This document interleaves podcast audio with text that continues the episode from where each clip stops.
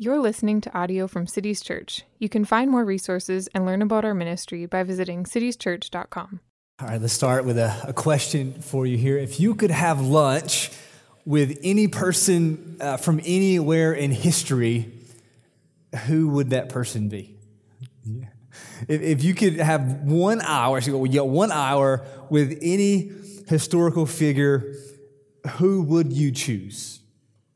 You guys have probably heard a question like that before, right? That's like a, a go to icebreaker question. Just a few weeks ago uh, in our community group meeting, John Fuhr asked that question to a group of us uh, to kick off our discussion. And I think wherever John is, uh, a few weeks back, I, I said the Apostle Paul would be the person I'd like to. Jesus didn't count. We couldn't say Jesus. It had to be someone else. And so I said Paul, which is a typical pastor answer.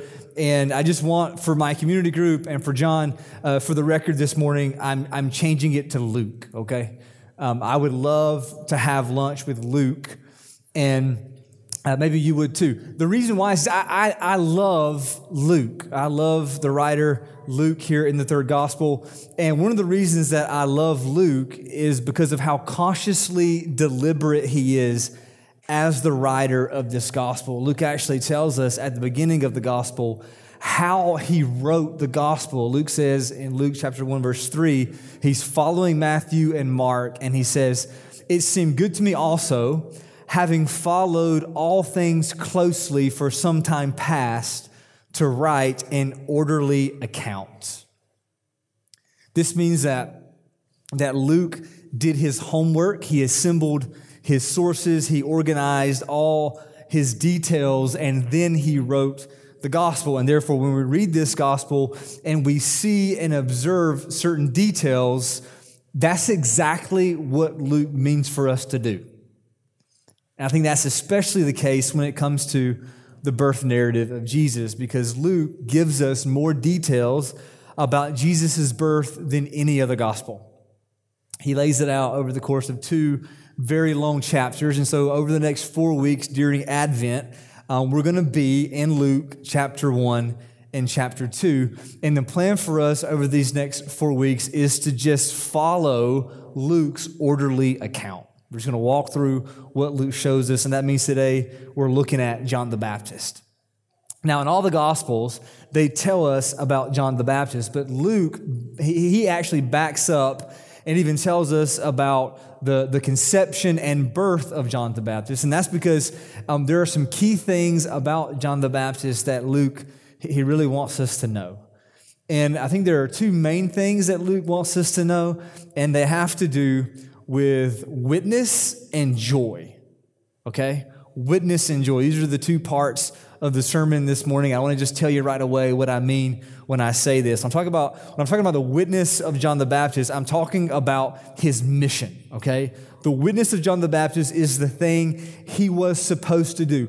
He was sent as a forerunner to Jesus. He came, John the Baptist came to point people to Jesus, okay? That's witness. Now, when I talk about the joy of John the Baptist, I'm talking about his purpose. This is the ultimate effect that his witness was, was supposed to have. John would point others to Jesus, and why did he do that? Well, he did that because of joy. So, this is John the Baptist's witness and joy, his mission and his purpose. And so, we're just going to look at these two parts this morning, and you see the parts here witness and joy. Each part has two points, okay? Very symmetrical. Part one, part two, two points, two points. Let's pray, and then we'll get started. Father, we thank you this morning for your holy scriptures. We thank you for this book that is a treasure chest for us. Thank you for its encouragement and its correction. Thank you for its wisdom and instruction. Thank you for its wonder and its power this morning, as we gather now and worship, as we open this book, we open this book longing to hear your voice. We confess, Father, that this indeed is your word and that we are your people in Jesus and that you are at work among us by your Holy Spirit. So this morning, accomplish your work. In Jesus' name, amen. All right, so we're starting here with the witness of John the Baptist, and there are two things that we need to know about his witness. Number one is that John the Baptist was strange, just like we should expect. All right, if you've, if you've been around church or you've read the Bible, you've heard about John the Baptist, uh, probably the thing that you know about John the Baptist is that he was strange. Uh, John the Baptist was a prophet uh, who was sent to pave the way, to prepare the way for the ministry of Jesus. And in the Gospels, we see that John the Baptist came preaching repentance and he was baptizing people in the Jordan River, and he was kind of an odd guy. The Gospels describe him as a man who lived alone in the wilderness, and he wore a tunic made of camel's hair, and he had a big leather belt that he tied around his waist, and he ate locust and, and wild honey, all right, which means his appearance and his diet was different from most people, which is strange. But it wasn't only that, John the Baptist also, he won an audience with the most unlikely bunch. On the one hand, John had Pharisees and Sadducees, he had the Jewish leaders coming to him for baptism. And then on the other hand, uh, he had this following from tax collectors and soldiers. They, they, were, they were the most hated people by Jews in Roman occupied Judea and John had them following him. So he had the Jewish leaders who burdened the people with laws, and then he had the tax collectors and the soldiers who oppressed the people with their authority. Neither of these two groups liked one another, and yet John preached to both of them, and John, John baptized both of them. And it, and it wasn't just these superiors, John also warned the people. He warned the Jewish crowds. John told the Jewish crowds, those who were oppressed, John told them that God's judgment was coming on them if they did not repent. He told them very clearly that their ethnic privilege would not save them. And John didn't stop there. We also see in the Gospels that John the Baptist spoke out against the Roman authorities. You remember, John rebuked King Herod for his immorality and evil, and Herod ended up throwing John in jail. Which means if we look at John the Baptist, whether you were Jewish or Roman, rich or poor, strong or weak, religious or irreligious, John preached to everyone, and he was really nobody's man. And that's what made him strange. But he was strange. I want you to, we need to get this. He was strange. John the Baptist was strange in all the ways that we should expect. And Luke, unlike the other Gospels, Luke gives us the best explanation for this. And so, as we're looking in Luke 1, first notice the parents of John the Baptist. His parents were Zechariah and Elizabeth, and Luke tells us clearly in verse 5 that Zechariah was a priest in the division of Abijah. Now, Abijah, this, this is this division here. This is a priestly division that goes all the way back to the days of King David. All right, so in First Chronicles 24, the priests get divided up into different serve teams. And they had a serve rotation that they used to carry out their duties. It's a true story. It's in the Bible, Chronicles 24.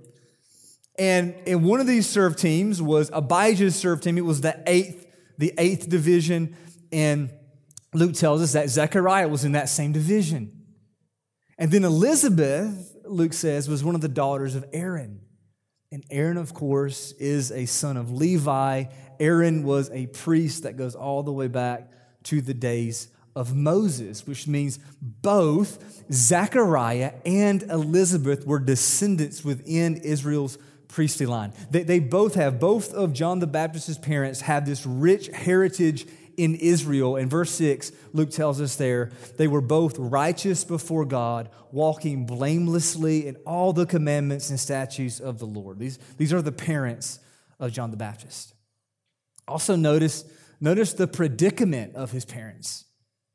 Verse 7, Luke says that Zechariah and Elizabeth had no child because Elizabeth was barren and they were advanced in years. Okay, so here's a couple living faithfully before God. They are within the covenant of promise, but they are barren and they are old. Does that sound like anything to you? It sounds like how every good story begins in the Old Testament, right? I mean, Zechariah and Elizabeth are right in line with what the Bible has shown us all throughout the narrative of Scripture. So, Zechariah and Elizabeth, man, we, we get them. We have a category for them. Also, notice, though, the pattern of Elijah. This is a really important thing about John the Baptist. Um, the angel Gabriel, when he foretells Zechariah about John's birth, he says in verse 16, that he will turn many of the children of Israel to the Lord their God. He will go before him in the spirit and power of Elijah. Now, another thing we see in all the Gospels is that John the Baptist is considered to be a prophet in the spirit of the prophet Elijah. John is God's messenger sent to prepare the way for Jesus. And in the Old Testament, Isaiah is the first one to prophesy about this messenger. And then later, the prophet Malachi prophesied about this messenger, and Malachi called him Elijah, which means the Jewish people in this day, they are waiting for this messenger. They knew that this messenger was going to come before the Messiah. And then, in, then Jesus, in Matthew 11, Jesus says that John the Baptist is this messenger and that John the Baptist is the Elijah who was to come. So John is, is in the pattern of, John has the power of the prophet Elijah, and that's what actually explains the way he dresses. That's what explains his clothes, because in 2 Kings 1 8, the prophet Elijah is described as wearing a garment made of hair with a, leather belt wrapped around his waist. And so anyone in this day who knew the Old Testament would have known that John the Baptist is just dressing like Elijah. And then when it, when it comes to John's diet, eating bugs and wild honey is not typical, but it also wasn't unheard of because in this day there were some Jewish monastic communities who lived out in the desert and they ate the same things. Some of you guys, maybe you've heard before of like the, the Qumran community. This is where we get the Sea Scrolls. This would have been one of those communities. They, they lived off the desert and they lived isolated from other people. And, and John the Baptist probably would have fit in with these guys. So he was strange. Get, get this, he, he was strange, but the people had a category for him. They had a category for his strangeness, and I think Luke is telling us here. But, but, but what made him the strangest of all? It wasn't his appearance, it wasn't his diet, but what made John the Baptist strangest of all was that he was so fiercely loyal to God. John is a prophet like Elijah, and he's also born within the priestly line, which means that John speaks for God from within a lineage of Israelites who have represented God. And John lives up to that. He lives up to that calling. John the Baptist was amazingly, fiercely loyal to God, and we especially get that sense when we take a look at, at, at Elijah, because um, if John the Baptist came in the, the pattern and the power of Elijah, then what was Elijah like? We need to know. And so the go to story about Elijah is in the Old Testament, 1 Kings chapter 18. You probably know the story. Here's the situation um, Israel, the nation, had turned away from the Lord to worship the false gods of Baal. And Queen Jezebel had slain the prophets of the Lord, and, the prophets who were not killed by her were hiding for their lives in caves. Uh, there was a severe famine in the land. Things were harsh, things were terrible. And when King Ahab encounters Elijah, King Ahab calls Elijah the troubler of Israel. It's one of the most bizarre scenes, in my opinion, in the Bible because Elijah sees, uh, Ahab sees Elijah, the king, the ungodly king, sees the prophet of the Lord, and he says, Is it you, you troubler of Israel? And Elijah replies, He's like, Me? Like, you're calling me the trouble of Israel? Dude, man, look, look around, okay? You're the problem here. You're the trouble here. And then, and this is the most epic stories in the Bible, Elijah challenges Ahab and the 450 prophets of Baal to a showdown. He wants to prove to all of Israel who is the true God. It is an amazing scene. Yahweh shows himself mighty. Um, Elijah proved himself to be fiercely loyal to God. And here's the thing, though he was considered trouble. Elijah, fiercely loyal to God, was considered to be trouble, just like John the Baptist was considered trouble, and just like we should expect for anyone to be considered if they speak on behalf of God to a people who reject him. So, just like Elijah, John the Baptist was fiercely loyal to God in a context of people who had rebelled against God. Things had veered so far off course. Society was so far out of touch with God that when someone like John spoke the truth of God, it disrupted the entire ecosystem of values. John the Baptist, we see in the Gospels, John the Baptist had a following, but he was also very disliked and it cost him his head. The witness of John the Baptist was as strange as it was faithful. And, and this makes us to start ask, asking questions about our own witness. Okay, so this is the second point here in this first part. The witness of John the Baptist, I think, is a model for our own witness.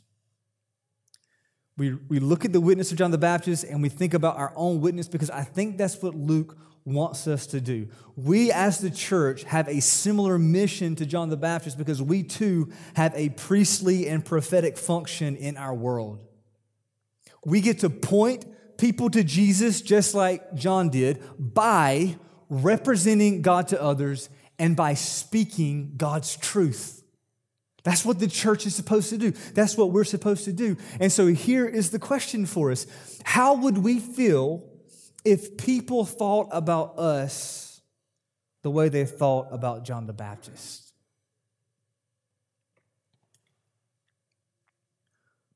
What if we were considered strange? See, in John's day, like in our own day, um, there were all kinds of different groups within their social strata. There, there were different identities and different tribes, and they each had their own distinctives, but none of them claimed John. Now, John would have been more similar to some of these groups than he was others, but nobody owned him, you see.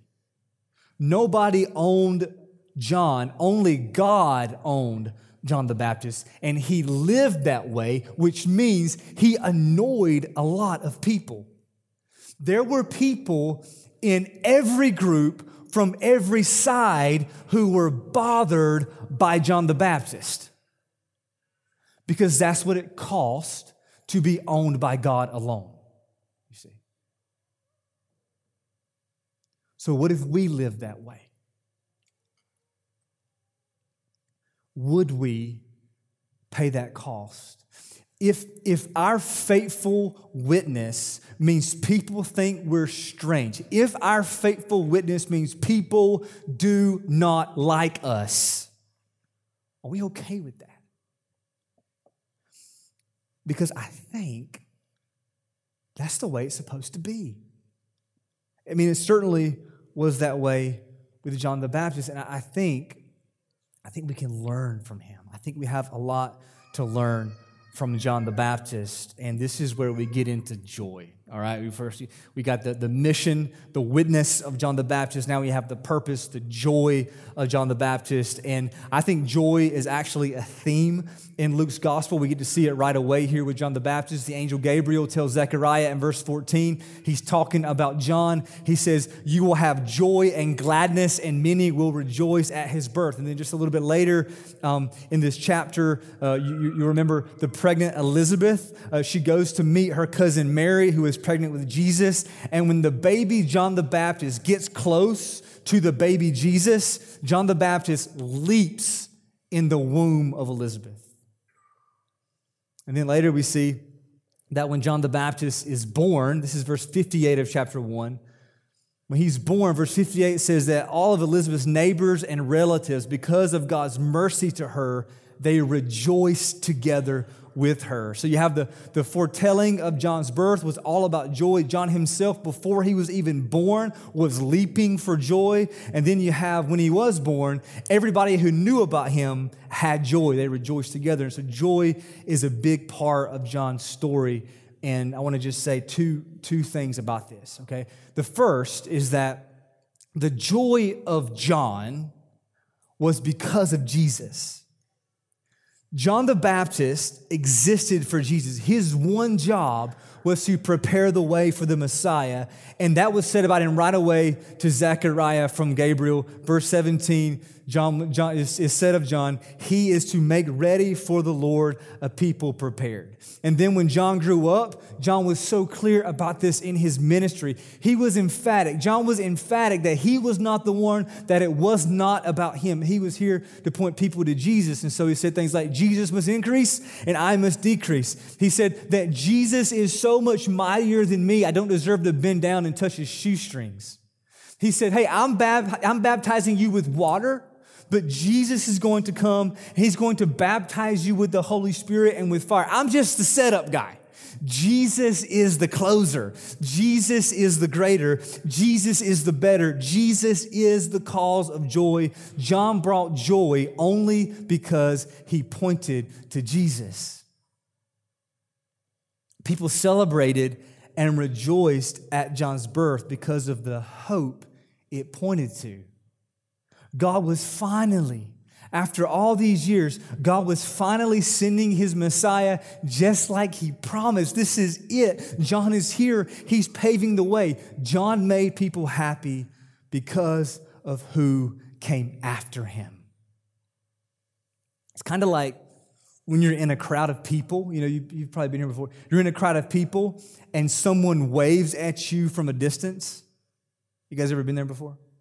we, we uh, this happened to me a while back at the kids' school. There was an event, uh, play or something, and uh, you know, there's just like herds of people who are just like moving around different sections of this building. And, and uh, the herd I was in, we kind of came around the corner to an open hallway, and there was another herd of people down at the end of the hall. And there was this, uh, this one mom in that group, and, and she threw her hand up, waving at me, you know, and she was excited to see me, and I thought I knew her. And so, what do you do in that situation, right? You, it's, it's rude not to wave back. And so, of course, she's waving at me and she's smiling. So I'm smiling and I'm waving at her. And about the time that my hand goes up and I do a few back and forth here, I see this other parent emerge from my left. You guys have been here. Emerge from my left and they're waving too. And then this, this one parent, this other parent, they meet in the middle of the hallway and they hug and high five. And you know, I'm just like scratching my head at this point because I realize I got it wrong. And and uh, the, you know the person uh, this is the thing you don't know this in the moment but it became clear in that moment. The person who was at the end of the hall was not excited to see me. They were excited to see the person behind me. And that was the whole life of john the baptist. If john went anywhere and he saw joy he would just duck out of the way. Every time John saw people waving. He knew they were waving at Jesus. He knew it. Because John knew it's, it's not about me. This is all about Jesus. I'm here to point other people to Jesus. The same goes for us. The joy of John was because of Jesus. Okay. Here's the last thing I want to say. I'm really excited to say this. This is the part I've been looking forward to because I think this is a neat thing in the Gospel of Luke. Um, th- this is what it is. This is number two. So, section two, part two, number two. Here we go. John the Baptist introduced a joy that transcends fear. So, joy, I think, is a theme in Luke's gospel, and so is fear. And this is what I would like to ask him at lunch. I'd like to ask him about how these themes relate. Because it's amazing how we see these themes together. I want to show you this, okay? First, look at verse 11. Remember that Zechariah was performing his priestly duties, and suddenly an angel appeared to him. The angel's name is Gabriel. Gabriel speaks to Zechariah, and then in verse 12, we read, And Zechariah was troubled when he saw him, and fear fell on him. That's fear.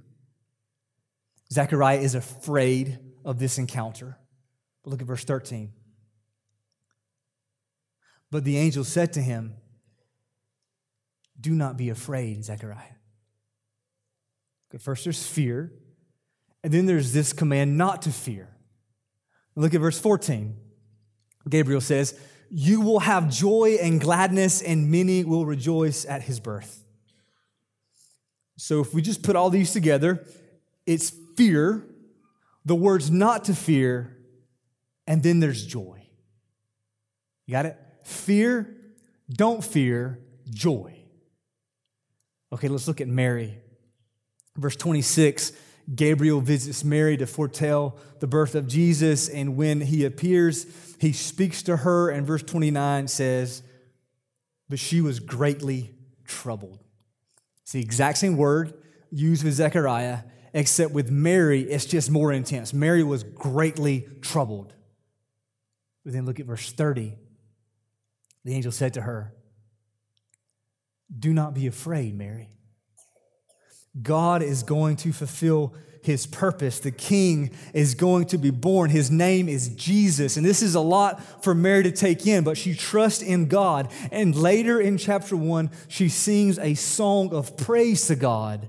And she says right away in verse 46 My soul magnifies the Lord, and my spirit rejoices in God my Savior. So it's first fear, then don't fear, and then joy. Skip ahead a little bit later to the night when Jesus was born. There were some shepherds out in the field keeping watch over their flock by night, and an angel of the Lord appeared to them. And guess how the shepherds responded to the angel? Luke 2, verse 9. They were filled with fear. Then in verse 10, guess what the angel said? The angel said to them, Fear not. But why? Why shouldn't I be afraid? I'm, I'm just a shepherd. I'm just a shepherd, and look, I have a lot to be afraid of. Why shouldn't I be afraid? And the angel said, Fear not, for behold, I bring you good news of a great joy that will be for all the people. Fear, don't fear, joy. We see this in Luke's gospel so clearly. It starts with John the Baptist, then we see it with Mary, then we see it with the shepherds. And I, I, think we're supposed to see this pattern here, not just because it's part of the story, it is part of the story, but we're supposed to see this pattern here because this is just how it goes with life in this world. There's a lesson here when it comes to life. So much of our experience in this world has to do with fear. If we were to slow down, if we just slow down and thought about our day moment by moment, the amount of different fears we deal with is almost overwhelming. I thought about this. I was talking to some guys yesterday. I, have been thinking about this. Just like in the morning, this is what happens to me. In the morning, my alarm clock goes off early. If I, if I wake up the first time my alarm clock goes off, you know the first thing I'm afraid of? I didn't get enough sleep. If I hit snooze a three, a few times and then I wake up, you know the first thing I'm afraid of? I overslept. Every single day, there's always these encroachment of fears. Little fears, big fears. Our, our lives are consumed with fears. In fact, I think that most of the hard things we go through in this life always comes back to fear. Every single one of us has issues with fear at some level, and we call it different names. You might call it worry or anxiety. We might call it stress or busyness. But whatever we call it, it all comes back to fear. And the underlying fear to all other fears is the fear that God is against us. That's what is the most terrifying. Is God really for me? Does God really love me? Does God even care about me? I mean, deep down, that is our greatest fear, and it has been the greatest fear for every human going back to Genesis 3. And so, over and over again in the Bible, we see what God says to that fear. God speaks into our fear and He says, Don't fear. But he doesn't just tell us not to fear. He doesn't just tell us to stop fearing. He replaces our fear with the promise of joy. God lifts our hearts and he comforts our hearts with the words, I am for you and I love you and I will be enough for you. And this is not emotional abracadabra. God does not just drop a sentiment on us, but God says, don't fear because joy is coming. You don't have to live in fear today because of the promise of joy guaranteed tomorrow. Weeping may tarry for the night, but joy comes in the morning and it will be joy. It will be all joy. It will be true and lasting joy because Jesus, right now, is the definitive word from God to us I am for you, I love you, I am enough for you. Jesus is our joy. That's why Jesus died for you. That's why Jesus was raised from the dead for you, you see. Jesus right now stands, he lives right now. Jesus lives as the definitive message from God to us. I'm for you, I love you, I am enough for you. And it's very interesting to me how the Gospel of Luke ends. This is the last chapter of Luke in Luke 24. This is after Jesus has been crucified and then risen. Uh, the disciples are all huddled together in a house and they're in despair. And then in Luke 24, verse 36, Luke says that Jesus himself appeared and he stood among them and he said, Peace to you. And do you know how the disciples responded? Verse 37 they were startled and frightened.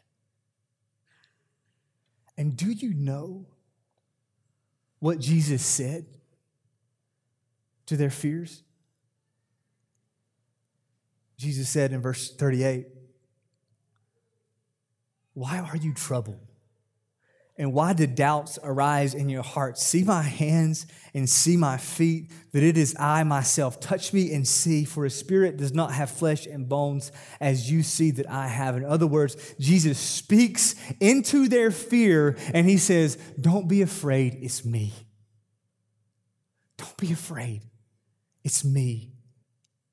And then Jesus unfolded for them the plan of God to save the world. The crucified one is now the risen one, and the forgiveness of sins will be proclaimed to all nations. And after they heard this, what did the disciples do?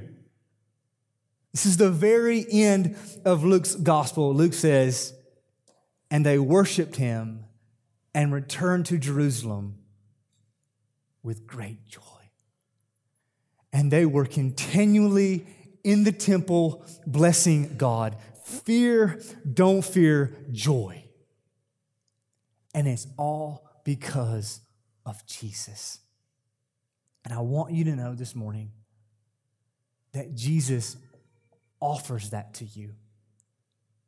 Like in this moment, Jesus offers that to you. That's what this table, this table is about. That's the message of this table. Here at the table, the bread represents the body of Jesus that was broken for you, and the cup represents the blood of Jesus that was shed for you. This table is the reminder of Jesus' death, and the purpose of Jesus' death is that we don't fear.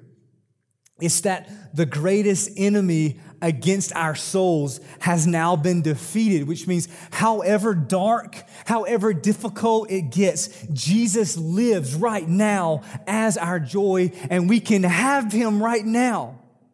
At this table, Jesus gives himself to us again and again. We can have him and the joy that is in him. And so this morning, this is what I want us to do.